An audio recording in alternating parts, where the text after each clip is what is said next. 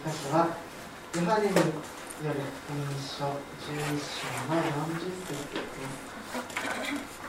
すヨハネによる福音書11章40節です聖書をお持ちの方はどうぞお聞きください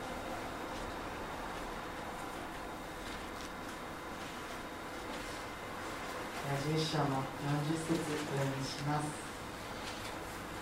イエスは彼女に言われた。もしあなたが信じるならあなたは神の栄光を見る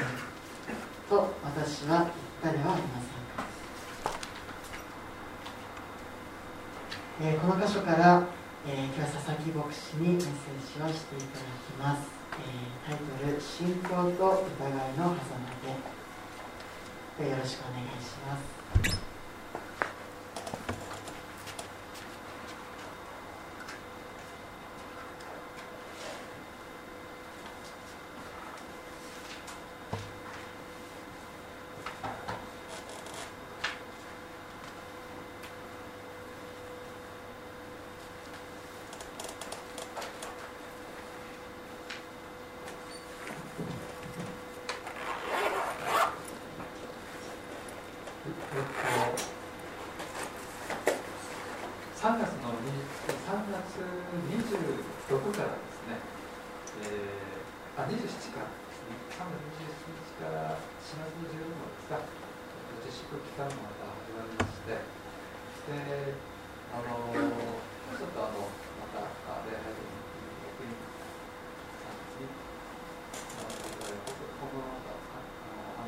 相談しなきゃいけないなと思います。で今日はですね、あのえー、まあ、それぞれの各自の判断が決めて、連絡はしませんでした。で、また、あの連絡したいと思いますね。まあ、本当にこのコロナ、いつになったら終わるんだろうというのね、あ早く進捗してほしいなっていう、皆さん、みんなの願いだと思うんですけども、私もそういうふうになって、えー、ですね。えーまあでもそういう中で本当に神様の支えというか、えー、導きというか、まあ、そういったものをこう実際にそれぞれが、まあ、感じて中にも私たちも、えー、信仰者としての生徒があるのかなというふうに思わされているふうになります。えっと、今日は信仰と疑いの花輪ねというタイトルですね、お話ししたいなと思ってます。であのヨハネの福音書、全部で、えー、21章ありますよね。まあ、最初からあったわけじゃなくて、章はもともとはないんですけれども、まあ、あの、ね、えー、後で章を作られて福音書の4の箇所に1章になります。で、あの、1章から10章までですね、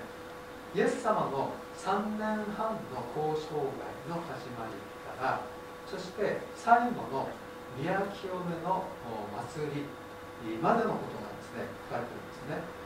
そして、まあ、宮清めの祭りっていうのはちょうど12月のクリスマスの頃にあるユダヤの祭りなんですね。そしてあの12章から21章まではイエス様がエルサレムに入場、まあ、白の日曜日というわけですよね。でそれからイエス様がよみがえられて弟子たちの前に現れる。そのところまで書かれています。で一つだけ章が抜けてましたね。11章抜けてたと思うんですけどもこの11章は今日やるところ今日お話ししたいなと思ってるところでここはラザロの復活について書かれてあるところなんですね。でラザロの復活の話はとても有名な話で皆さんご存知かと思うんですけどもあの、まあ、先ほどの話からも分かるようにラザロの復活は12月末のその宮清めの祭りからで、まあ、4月初めぐらいのあの杉越の祭りの間に起こった出来事ですね。と推測できますつまりラザロの復活の出来事とイエス様の復活の出来事っていうのはそんなに時間的な差はないんですね。ね。あのもしかしたらイエス様が復活される1ヶ月前のことの1ヶ月前の出来事だったかもしれませんしもしかしたら2週間前の出来事だったかもしれません。ちょっとそのはっきりしたことわかんないですけどもそんな時間差はない、まあ、あのそれほどまでですね時間的に近いことであったと思うんですよね。でラザロの復活はある意味イエス様の復活のデモンストレーションみたいな役割があったんじゃないかなというふうに思うんですね。失った命をよみがえらせる力がイエス様にある。そのことをですね証明する。また確かにイエス様にはですね死んだものを生き返らせる力があるでイエス様は神様ですから死んだものを生き返らせる力がある、ね、イエス様は言ってます。終わりの日に信じる者みんなを蘇らせるというふうにイエス様は言ってます。でそれで今日ですね11章の、ラザロの復活の出来事をですね一緒に見ていきたいなというふうに思います。で11章の初めにですねあのヨハネの福音書の11章の初めのところにラザロマルタマリアっていう名前が出てきますね、まあ、この3人の名前は他の箇所にも出てきますけれども、まあ、彼らはですね兄弟なんですね。3人兄弟、ね、お兄さん。そして、えー、長女がマルタ。で次女がマリアですね。え、彼らはイエス様ととても親しい交流がありました。ある日兄お兄さんのラザロの病気の知らせがですねイエス様のもとに届いたんですね。でマルタとマリアの姉妹はイエス様にですねすぐにも来てほしくて、えー、連絡したんだけどもその兄ラザロの病気を治してほしいっていうふうに願ってあのイエス様に伝えたんだけどでもイエス様はその知らせを聞いてですねすぐに行かなかったんですね。なぜなんでしょうね。まあイエス様はですねとても興味深いことを言っています。この病気は死んで終わるだけのものではなく神の栄光のためのものですっていうふうにイエス様はおっしゃってるんですね。この病気は死んで終わるだけのものではなく神の栄光のためのものです。このイエス様の発言からしてラザロがこの病気で死ぬということですね。イエス様は予測していたということが分かると思います、14節にですね、えー、10章の14節にこう書いてますね。ラザロは死んだのです。私はあなた方が信じるためには私がその場所に居合わせなかったことを喜んでいます。というふうに言ってます。ちょっと誤解を招きそうな言い方なんですけども、えー、人死んだのにイエス様喜んでるの？ですね、ちょっと誤解を招きそうな言い方なんだけど、まあ、イエス様の言うことですから何か意味があるんですよね。で、すでにイエス様はここでラザロが復活するっていうことですね、知っていたんじゃないかなと、そういうふうに思います。イエス様はラザロが死んだことを知ってから、ラザロのいるベタニアに向かいました。ベタニアっていうところは、エルサレムから3キロぐらい離れたところなんですね。でえー、イエス様はラザロが死ぬまで待っていたでそれはなぜかというと神様の栄光が表されたで人々が死からの復活という奇跡的な出来事を見てイエス様が救い主だということをですね信じるためだというふうにイエス様はおっしゃっていますで11章の見るとそういうふうに書いてあるんですねそして、えー、ベタニアの方にイエス様は向かっていきます。で向かっていってそして着いたらラザロがえ死んでからもう4日経っていたってことなんですね。4日経っていた。まあ4日経ってるともうね。あの遺体はそれはね。あのいろんなことを施さないとあのね腐敗してしまいますよね。で大勢の人々がそこに集まってましたマルタはイエス様に言いましたもしもイエス様がここにいてくれたらラザロの病は治って死なずに済んだのにでですね、えー、マルタはそういうことを言ったんですねでもですねマルタはかすかな望みをまだ持ってたのかもしれません続けてですねこう言ったんですねイエス様が神様に求めることは何でも神様はイエス様にお与えになります。というふうにですねマルタはイエス様に言いました、まあ、これがマルタの信仰なんですよね。そうしたらイエス様はラザロはよみがえります。と答えました。マルタは言いました。終わりの日のよみがえりの時にラザロがよみがえることを信じています。まあマルタはですねマルタの信仰は終わりの日があることを信じていたまたあ終わりの日によみがえり復活があることも信じていたこれがマルタの信仰ですさらにですねイエス様はマルタの信仰をより確かなものとしてそしてイエス様が神の子キリスト救い主であるというこの信仰告白へとイエス様はマルタを導いたんですね。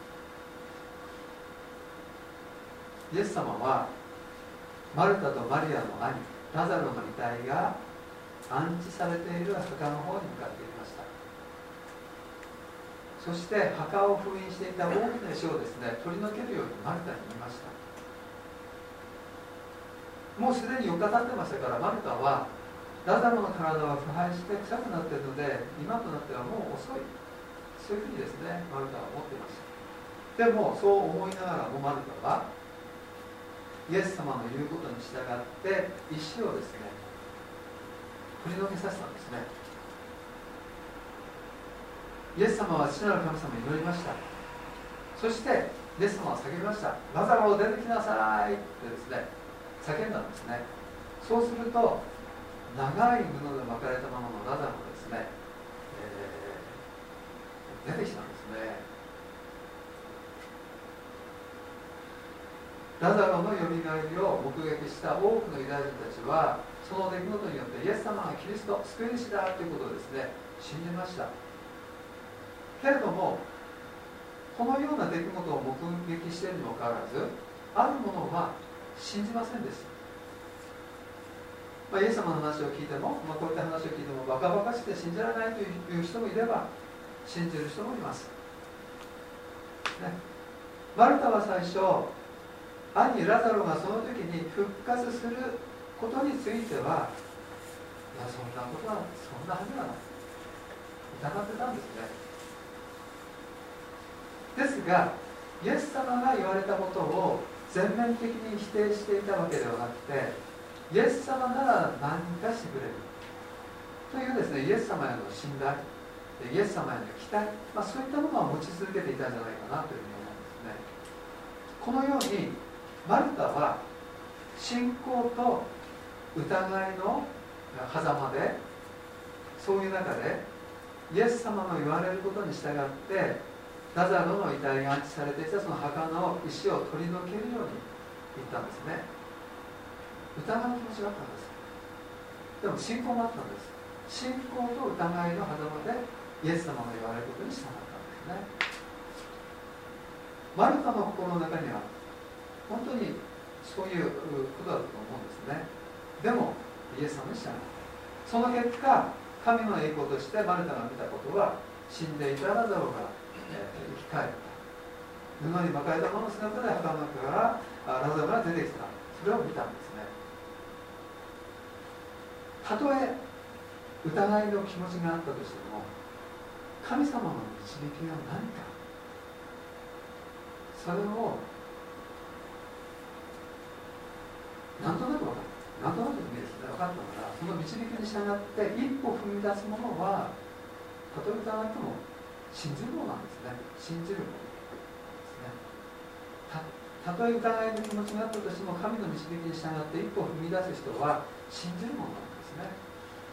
その人はマルカがそうであったように神の栄光を見るんです、今日のメッセージタイトルは「信仰と疑いの狭間」ね。決してですね信仰と不信仰の狭間ではないんですね、まあ、不信仰というのは神様を信じないことです。まあそれは罪です。しかし疑いはですね罪じゃないですね。私たちはそれぞれの人生の中で主に信頼する訓練を、え、許されることがあります。そのような時ですね見捨てられているような感じがしたりまたは愛されていないような感じがしたり、まあ、悪い方へ悪い方へこう考えてしまう、まあ、そういった傾向があるんじゃないかなというふうに思います。私たちは人間ですから疑いを持っても当然といえば当然なんですね。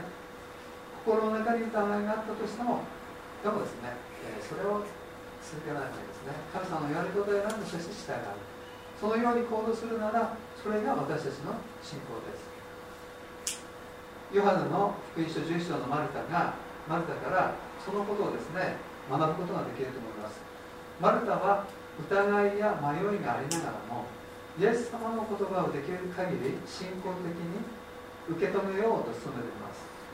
またラザロの墓の石を取り除けるように言われた時にも疑いがありましたけどもそれでもイエス様に従って墓の石を取り除けるように言いました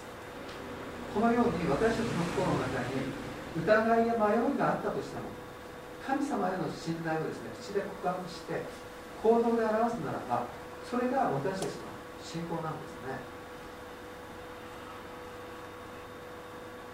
でイエス様はなぜラザロが死ぬのを待っていたんでしょうか。先ほど言ったようにですねそれはラザロの復活を通して人々がイエス様を信じるためでしたそしてイエス様の弟子たちも含めてラザロの復活を目撃してイエス様を信じた人々がイエス様が十字架に死んで3日目に復活した時にその出来事を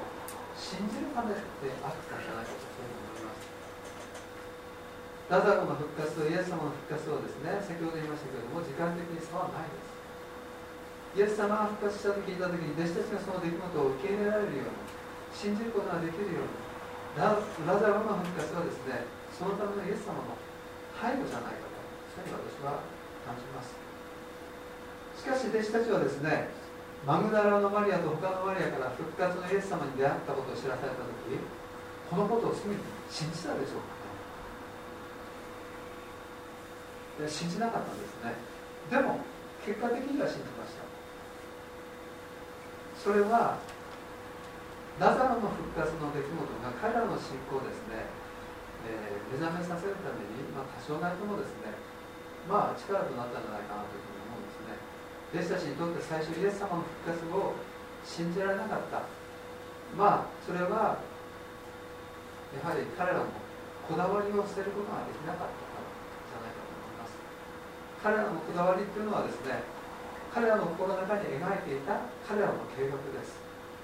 彼らはすぐにもイエス様による神の御国がこの地上に始まることをですね夢見てたんですね。実際ですね弟子たちの中には神の御国で一人がイエス様の右に一人がイエス様の左に座って大臣になろうと思っていた人がですねいたぐらいですからね。でもですね彼らの夢はですね破れました。失望感が彼らの思いをですね出してました。そのことがイエス様の復活の事実をですね信じることが妨げとなっていた。と思いますね。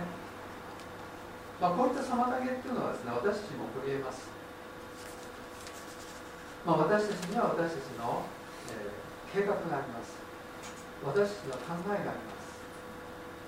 私たちの大切にしているものがありますよね。まあそれを私たちは実現したい。ですね。そう思います。けどももしかしたらそれはまあいいんだけれどもそれ以上にもっと私たちが見なければならない神様の計画というのはもしかしたらあるかもしれない。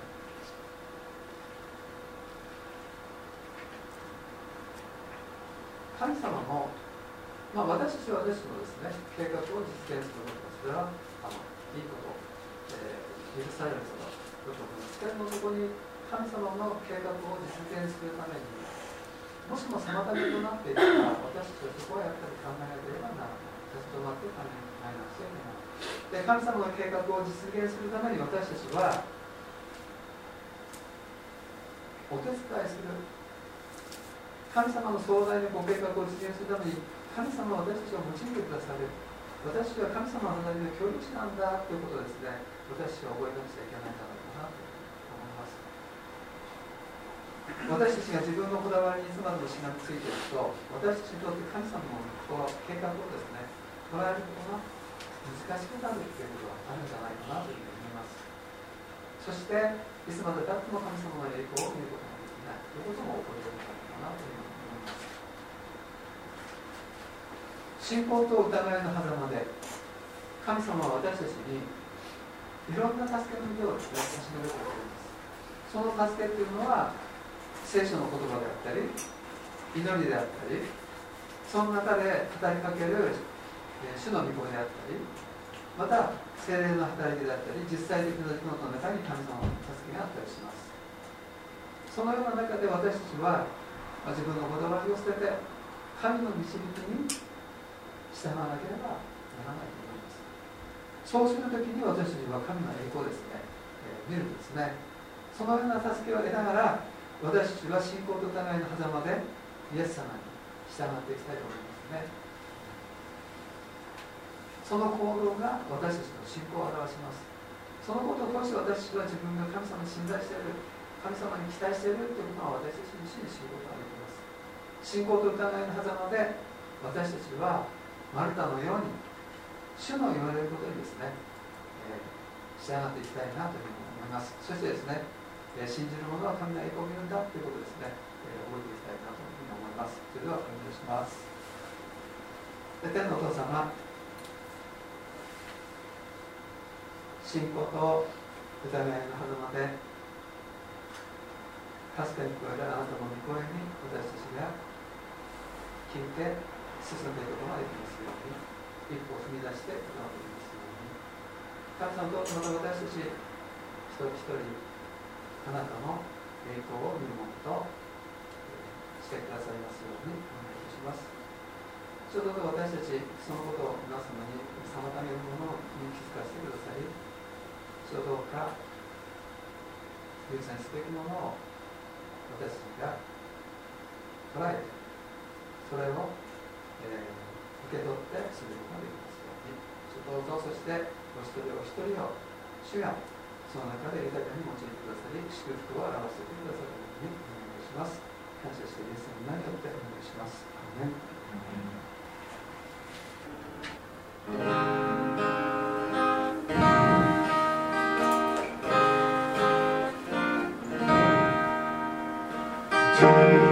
主